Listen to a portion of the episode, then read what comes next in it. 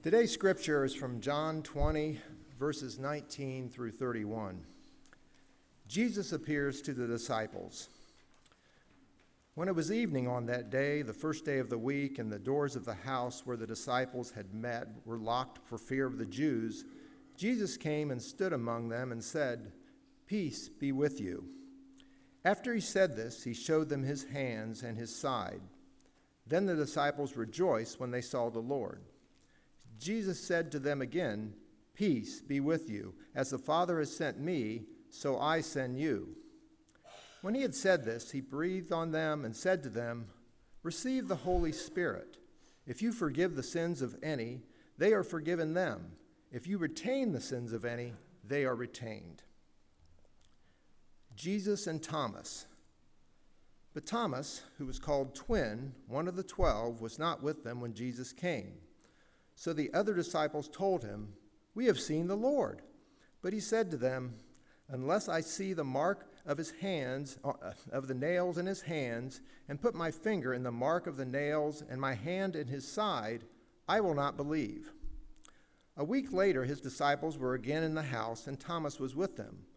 Although the doors were shut, Jesus came and stood among them and said, Peace be with you. Then he said to Thomas, Put your finger here and see my hands. Reach out your hand and put in my side. Do not doubt, but believe. Thomas answered him, My Lord and my God. Jesus said to him, Have you believed because you have seen me? Blessed are those who have not seen and yet have come to believe. The purpose of this book. Now, Jesus did many other signs in the presence of the disciples, which are not written in this book.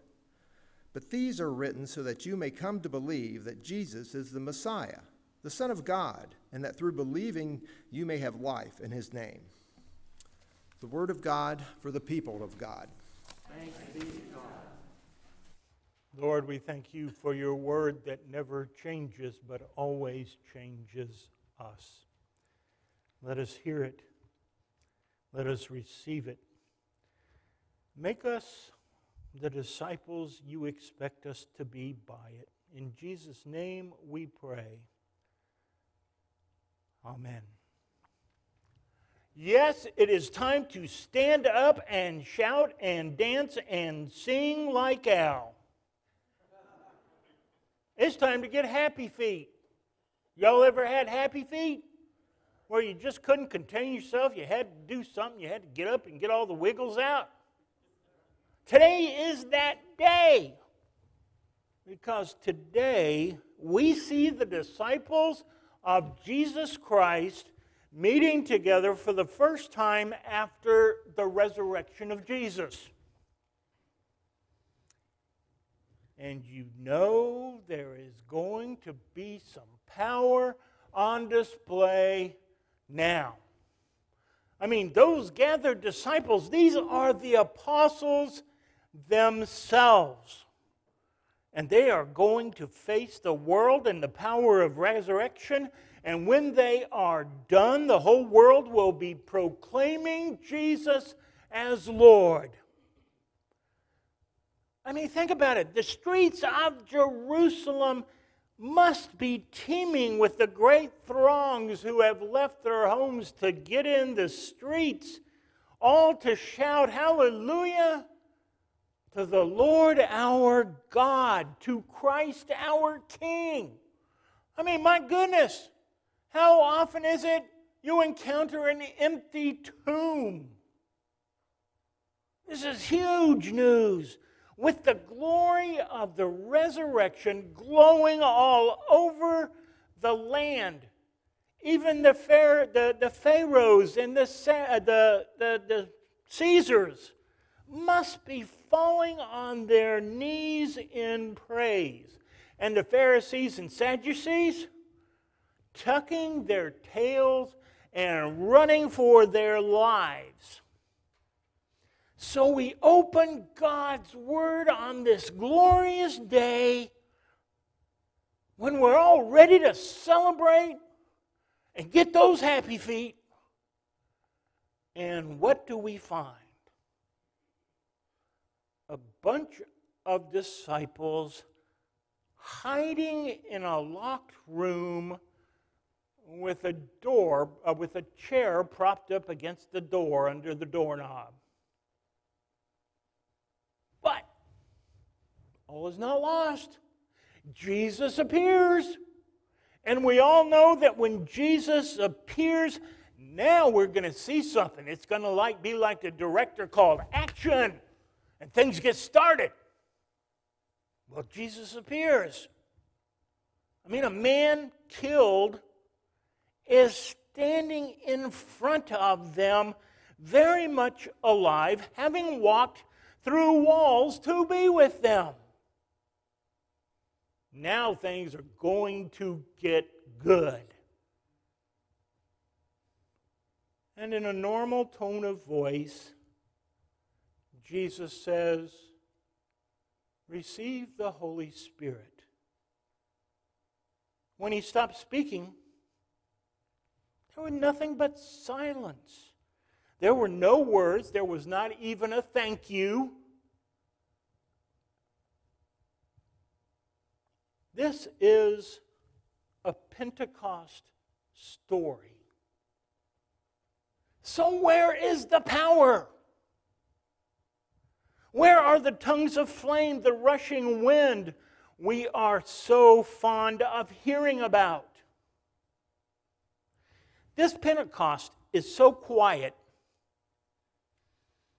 There's no sermon, there's no baptism, there are no signs and wonders, no 5,000 people giving their lives to Jesus that day. Frankly, it's all a bit disappointing. Let's be honest. If I had not told you that this was a Pentecost moment, Jesus saying, receive the Holy Spirit, and then breathing on them, that's Pentecost, folks. But if I had not told you that, would you have even realized that this was a Pentecost moment? And it just goes from bad to worse. Jesus Jesus breathes the Holy Spirit into them and gives them their mission. Is it to baptize the world? Yeah. Preach to the world? Yeah. Teach everybody? Yes. The world is your parish. Did Jesus say something wonderful like that? Mmm. Make disciples. Transform the world. What great mission does Jesus give them? Forgive sins. Forgive sins.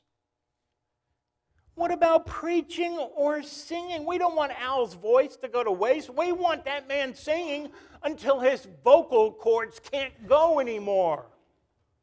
That's a mission. But forgive sins?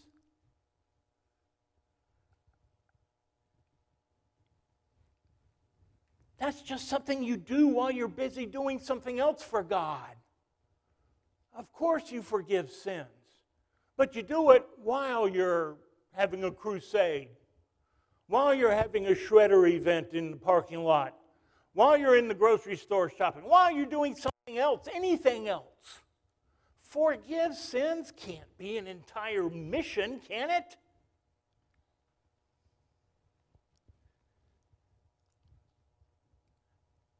Every time we turn around, we are doing one of two things. We are either eating or feeding people.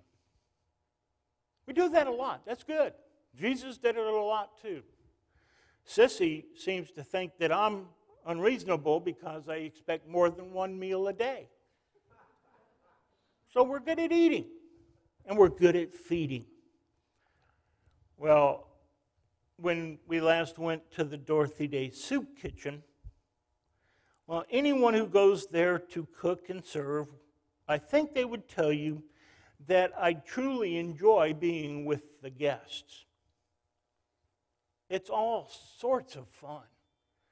uh, to get to know these people and, and to get into their lives. Now, it wasn't always that way. When we first met, they did not know me from Adam. It was hard to get one word from, Hi, I'm the pastor. Uh-huh. Is it good? Uh-huh. Now it's a little different than that. Now they know me from Adam and Eve. Trust is built over time. And that trust is them. All, uh, to the point where they'll start picking at each other, and then they'll start picking on me. And I'll start picking back. Most of the time, we are laughing so hard and so loud that I wonder why Fran doesn't crack my knuckles and, with a ruler and shush me like a librarian. Well, this past visit, I had been visiting with the people, and I returned to the serving line to see how they were doing. And Fran asked me, How do you do that? And I gave her a quick answer. I said, It's easy. All you have to do is love them. It was a quick answer, but it was a bad answer. It implied, first of all, that the person, Fran, who asked the question didn't love them as much as I do, and nothing could be further from the truth. I have also since apologized to her, and she said, I didn't think that at all. And I said, Well, I did. Why does it mean so much to me to be with these people? It's just conversation and laughter. So, why is it such a big deal? Well, the answer actually came to me while I was preparing this sermon. And I read of Jesus just suddenly appearing.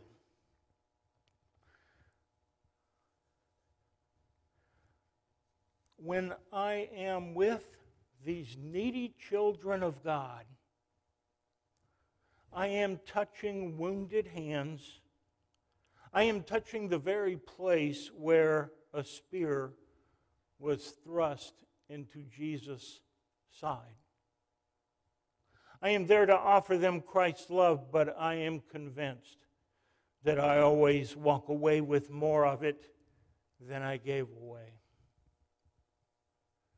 Among those struggling, some of them addicted, hurting, beautiful people.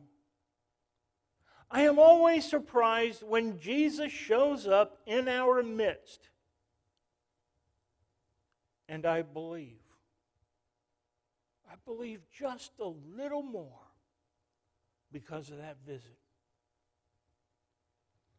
Where are you surprised by Jesus?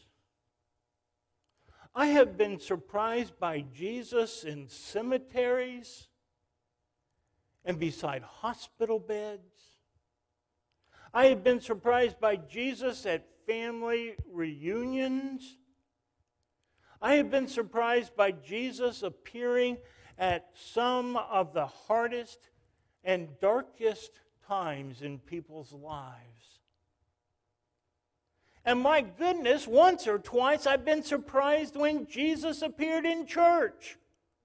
Yes, gospel truth, even in church. What a quiet Pentecost receive the Holy Spirit, forgive sins. That was it. There's no need to call the police for crowd control there. There's no need to call the news reporters for their story. There's no movie director buying the, the rights to this scene. Receive the Holy Spirit forgive sins. Kind of reminds me of another time Jesus said something similar. Forgive them, Father, for they know not what they do. Do you think this Pentecost story might be more important than we realize? Amen.